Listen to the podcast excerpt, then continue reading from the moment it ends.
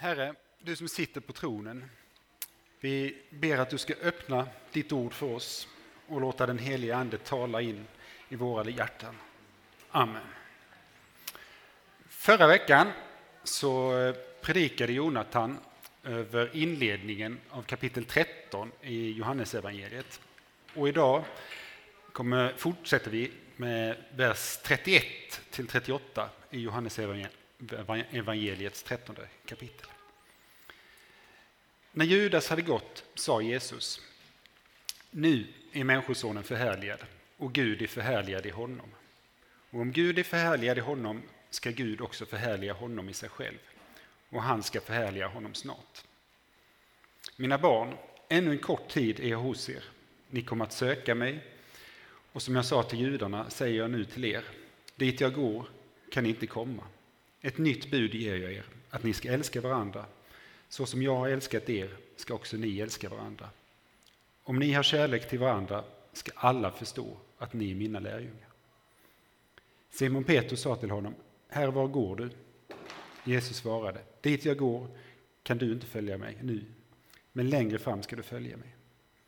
Petrus frågade, Herre, varför kom, kan jag inte följa dig nu? Jag ska ge mitt liv för dig. Jesus svarade, ska du ge ditt liv för mig? Jag säger dig sanningen, tuppen kommer inte att gala förrän du har förnekat mig tre gånger. Så lyder det heliga evangeliet. Lovad vare du, Kristus. Den 6 juni 1523 valdes Gustav Vasa till kung i Sverige. Detta betraktas som en väldigt central händelse i den svenska historien och ett av skälen till att vi firar nationaldag just den 6 juni. I och med det så lämnade Sverige medeltiden och gick in i den så kallade tidigmoderna tiden.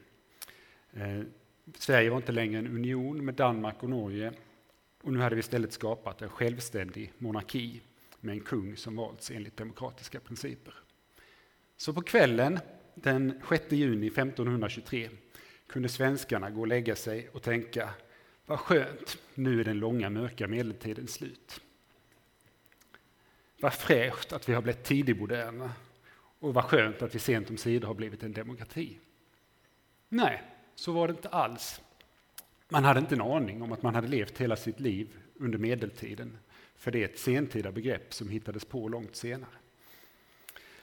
Troligen så upplevde inte ens de som valde Gustav Vasa till kung att det där och då grundade den moderna nationalstaten Sverige. För ofta är det ju så med historiska händelser att det med utdragna förlopp. Det moderna, växte fram, det moderna Sverige växte fram långsamt. Samma sak var det med demokratiseringsprocessen. Blev vi en demokrati när vi valde Gustav Vasa till kung 1523? Eller var det i samband med det första eh, riksdag, eller riksdagsvalet 1921 som var det första med allmän och lika rösträtt? Eller var det först 1989 när man avskaffade omyndighetsförklaringen? För fram till dess så hade vissa personer förlorat sin rösträtt när de betraktades som omyndiga på grund av förståndshandikapp eller psykisk sjukdom exempelvis. Vi kan peka på massa enskilda händelser i historien som är viktiga. Men samtidigt så är det tydligt att de här händelserna är sammanlänkade med andra händelser. Men i dagens text så kommer vi in exakt när det sker ett avgörande historiskt ehm, ögonblick eller en händelse. Jesus inleder med att säga nu är Människosonen förhärligad. Men vad då förhärligad? Förhärligad är inget ord som jag använder speciellt ofta. Det påminner lite om förskönad, men förskönad kan ha en lite negativ klang. Någonting som inte är så vackert kan förskönas eller skönmålas för att komma i bättre dagar. Men här är det precis tvärtom. Jesus återfår all den härlighet han hade innan han blev människa. Jesus kom ursprungligen från Gud och här blir han förehärligad eller förhärligad. Men texten syftar inte alls på att Jesus backar tillbaka till ursprungsläget. Det som händer här är att nu kickar liksom eh, maskineriet igång.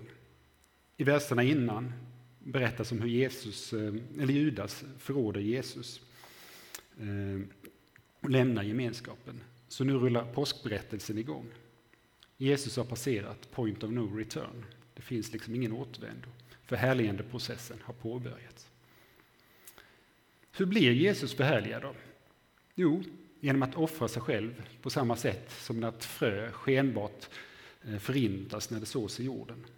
Resultatet blir att Guds härlighet bryter fram. Det gällde när Jesus stod och uppstod och det gäller när fröet sås i jorden. När det dör för att ge nytt liv. På ett sätt är det här djupt motsägelsefullt. Att något måste dö för att det goda ska kunna segra. Att den enes död ger liv till den andra. Samtidigt så är det någon grundläggande grej som slår an något inom oss. Vi känner igen tematiken från filmer och sagor. Eh, bara två exempel i Harry Potter och eh, Katniss Everdeen i eh, Hunger Games. Ehm, det är liksom två berättelser som hämtat inspiration från Jesus förhärligande process. Katniss och Harry gör frivilliga offer som räddar livet på många andra. Och i Harry Potters fall så är det nästan övertydligt hur han låter sig dödas av den onde och sen uppstår på stationen Kings Cross. För mig är det ganska tydligt vilken kung och vilket kors Harry Potters station är uppkallad efter. Och var eh, J.K. Rowling, författaren, har hämtat sin inspiration till. Den andra delen av dagens text handlar om att Jesus ger lärjungarna ett nytt bud. Att de ska älska varandra, eller att vi ska älska varandra. Jesus säger, så som jag älskat er ska också ni älska varandra. Om ni har kärlek till varandra ska alla förstå att ni är mina lärjungar. I det sjuttonde kapitlet av Johannesevangeliet säger Jesus dessutom att om vi eh, som lärjungar blir ett med varandra så ska världen förstå att Jesus är sänd av Gud och att alla är älskade av Gud. Så Jesus uppmanar oss att älska varandra och han har dessutom typ utlovat väckelse om vi lyckas med det. Det här borde vara ganska högprioriterat. Många drömmer nog om den fantastiska församlingen där allt är kärleksfullt och underbart. Eh, där alla känner sig välkomna och sedda, där lovsång och predikan alltid lyfter och där man gång på gång upplever Guds möten. Ibland har jag mött människor som säger att de eh, längtar tillbaka till den nytestamentliga församlingen. De vill att dagens församlingar i högre grad ska påminna eller likna de tidiga församlingarna. Jag kan förstå det, absolut. Men samtidigt undrar jag om det är eh, slitningarna mellan judekristna och hedakristna i Apostlagärningarna 5 som man syftar på, eller Apostlagärningarna 6. Eh, eller om det är konflikten mellan Paulus och Barnabas i Apostlagärningarna 15. Eller stridigheterna och grupperingarna i Korint man syftar på.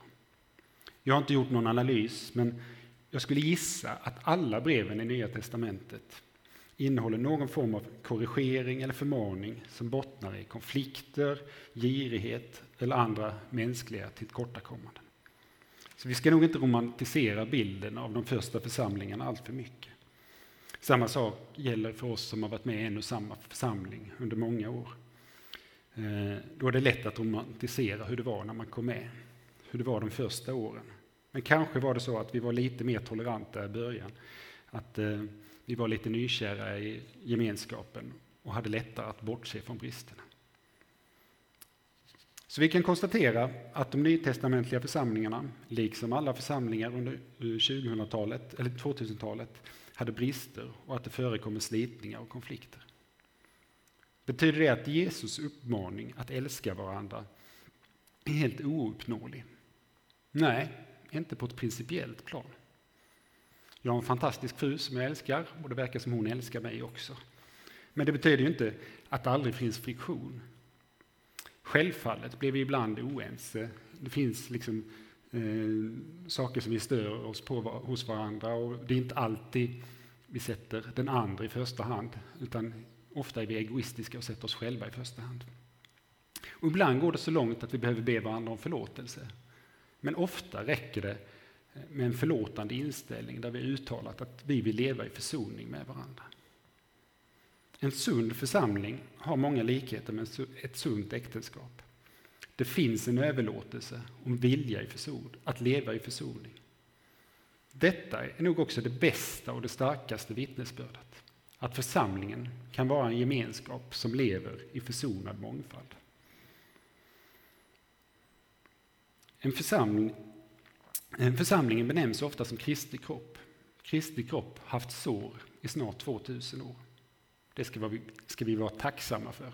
Det är såren de vittnar om att Jesus är förhärligad, att han har dött för att rädda oss. På samma sätt vittnar en församling som lever i försoning genom sina sår. Och det här är svårt att fatta, men det är förmågan att leva i försoning som är det viktiga och det sant kristna. Ska man sammanfatta den här predikan med en, en mening så är det just det, att det är förmågan att leva i försoning som är det viktiga och det sant kristna. Inte att leva ett präktigt helylleliv med fotriktiga skor och hemmalagade matlådor med ekologiska grönsaker.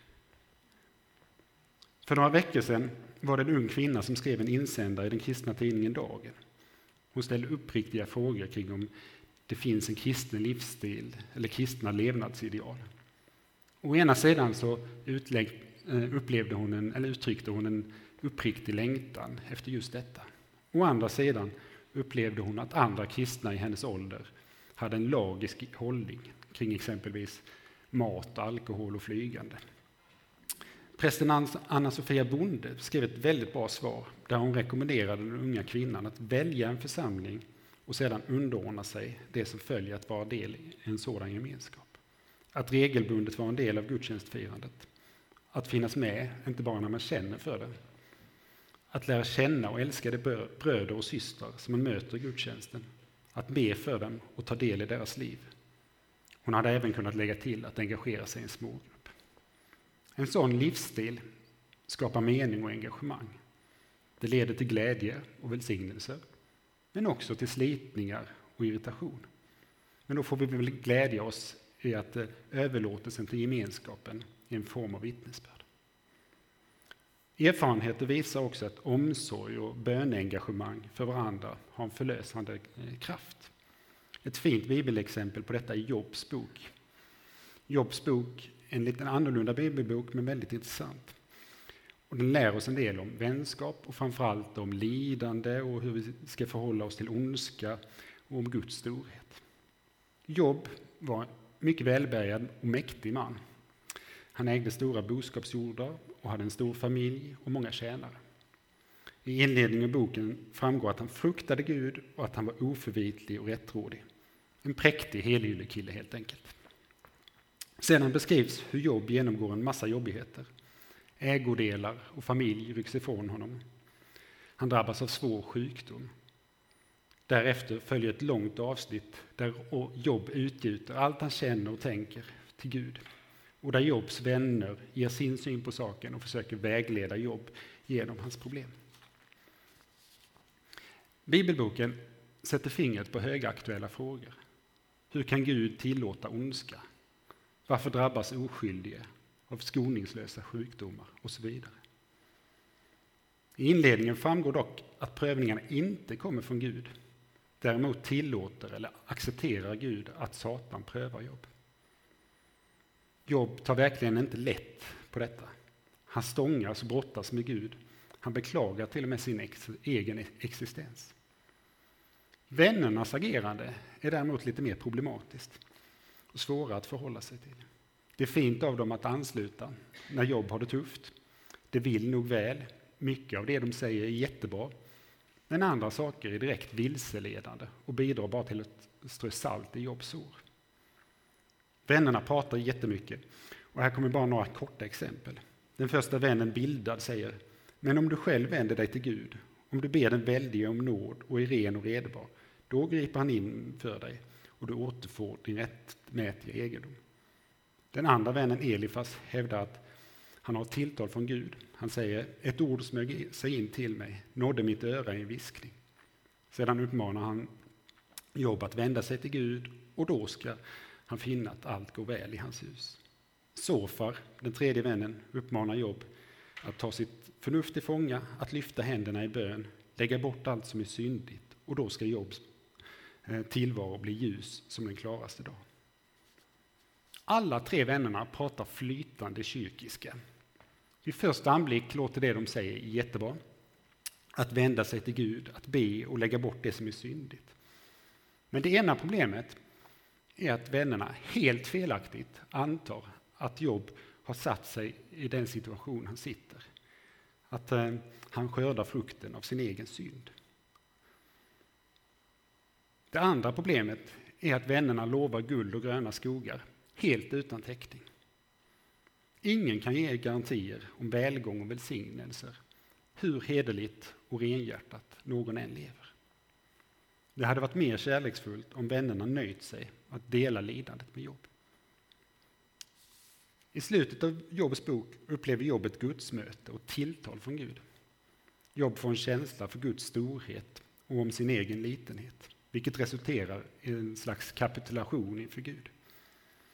Jag ordade om det jag inte begrep, om det som var för underbart för mig och som jag inte förstod. Jobb fick nytt, nya perspektiv och insåg vad som var viktigt i hans liv och i hans relation till Gud. Gud välkomnade Jobs ärliga stångande. Det var stångandet med Gud som gjorde att Jobb till slut upplevde en ny fördjupad gudsrelation. Gud var dock förargad på Jobs eh, vänner som hade förtalat Gud, vilket Jobb aldrig gjorde. Men då ber Jobb till Gud om att Gud ska skona hans vänner. Detta gör Jobb för vännernas skull. Men vi kan också läsa om hur han själv blev välsignad genom det. I kapitel 42, vers 10 så står det och Herren återupprättade Jobb när han bad för sina vänner. Detta resulterade i materiell rikedom, sju söner, tre döttrar och att Jobb fick se sina barn och barnbarn i fyra led. Sedan efter 140 år dog Jobb gammal och mätt på att leva. För drygt ett år sedan hörde jag ett nutida exempel som, hade vissa lik, eller som har vissa likheter med Jobb. Då släppte musikern och artisten Thomas Andersson Vi en drygt 11 minuter lång låt som heter Boken om Sean. Det är en slags livsberättelse över vännen Sean, Ska, eh, Sean Skarstedts liv. Som lyssnare får man följa genom hela livet. Och bland annat så hade Sean malaria i unga år, vilket fördärvade hans eh, njurar. Var det väl. Eh, och efter ett misslyckad njurtransplantation så reste Sean till eh, pilgrimsorten Lourdes i Frankrike. Och där uppmanades han be för en präst. Och där och då, när han bad för prästen, så upplevde han ett helande. Och första gången jag hörde den här berättelsen så skrattade jag till, för jag kände att ja, men det här är så typiskt Gud. Att engagemang för andra kan resultera i helande och välsignelser. Sen ska vi självklart inte dra detta för långt. Det är inget hundraprocentigt eh, orsakssamband här. Engagemang för andra leder inte alltid per automatik till framgång och välsignelse. Uteblivna helande förklaras inte av bristande omsorg. Vår omsorg om andra får inte bli instrumentell eller lagisk. Vi kan aldrig kontrollera eller styra Gud eller Guds handlande eh, eller när Gud ska ge bönesvar. Med ett sådant tankesätt så hamnar vi i samma fälla som Jobs vänner. Snarare ska vi se vårt engagemang och vår omsorg som en respons på vad Gud har gjort för oss. Vi älskar därför att han först har älskat oss. Samtidigt tror jag att många av oss kan vittna om att vi har upplevt stor glädje och praktiska välsignelser eller konkreta välsignelser när vi gjort saker för andra eller när vi har tagit steg för att leva ett mer utgivande liv. Den tredje och avslutande delen av dagens text handlar om hur Petrus reaktion på det Jesus säger. Och då ska vi komma ihåg att det här hände precis efter att Jesus har förutsagt att eh, Judas ska förråda honom och Judas har lämnat gruppen. Så nu var bara kärntruppen kvar, de trognaste lärjungarna. Och om Jesus bara hade varit en människa så tror jag att det hade varit dags för teambuilding och peptalk nu. Eh, läge att styrka och formera gruppen inför den sista striden. Vår tids ledarskapskonsulter hade säkert uppmanat Jesus att klappa lärjungarna lite med oss, lyft deras starka sidor och betona liksom det som är bra. Men Jesus är inte bara människa. Han är Guds son, han vet vad som väntar. Petrus däremot, han fattade inte alls vad som var på gång och att Jesus behövde dö. Så i detta läge förutsäger Jesus att Petrus kommer förneka honom tre gånger, redan innan tuppen gal. Jesus visste i förväg att Petrus skulle vika ner sig. Trots det hade han utvalt honom och pekat ut honom som en ledare. Och detta är väldigt befriande. Petrus var inte utvald för sin kompetens eller för sitt engagemang eller utifrån sin goda karaktär, utan eftersom han var älskad av Gud. Vi vet hur det slutar. Jesus hade rätt. Petrus vågade inte stå upp för Jesus, inte ens mot ett litet barn. Det som ändå gör att Petrus är ett bra föredöme för oss är att han visar ånger. Att han senare söker upp den uppståndne Jesus och tar emot av hans förlåtelse. Detta till skillnad från Judas som drar sig undan och som istället för att ta emot Jesu förlåtelse väljer att döma sig själv till döden. När vi värderar och dömer oss själva är vi ofta, precis som Judas, hårda och oförsonliga domare. Därför bör vi likt Job och Petrus kapitulera inför Gud och Jesus. Då hamnar vi inför en nådefull domare som tack vare Jesu död på ett kors har full rätt att fria oss. Oavsett vad vi gjort eller vad vi sagt, eller vad vi inte gjort och vad vi inte har sagt. Och inte nog med att han har full rätt att fria oss, det är hans högsta önskan att försonas och leva i evig gemenskap med oss. Men valet är vårt. Vi är fria att välja vem som ska vara kungen i våra liv. Vi kan sätta oss själva på tronen, eller våra föräldrar, eller influencers eller ideologier. Eller så sätter vi Jesus på tronen. Vilken kung väljer du? Ett historiskt och viktigt val av evighetsbetydelse.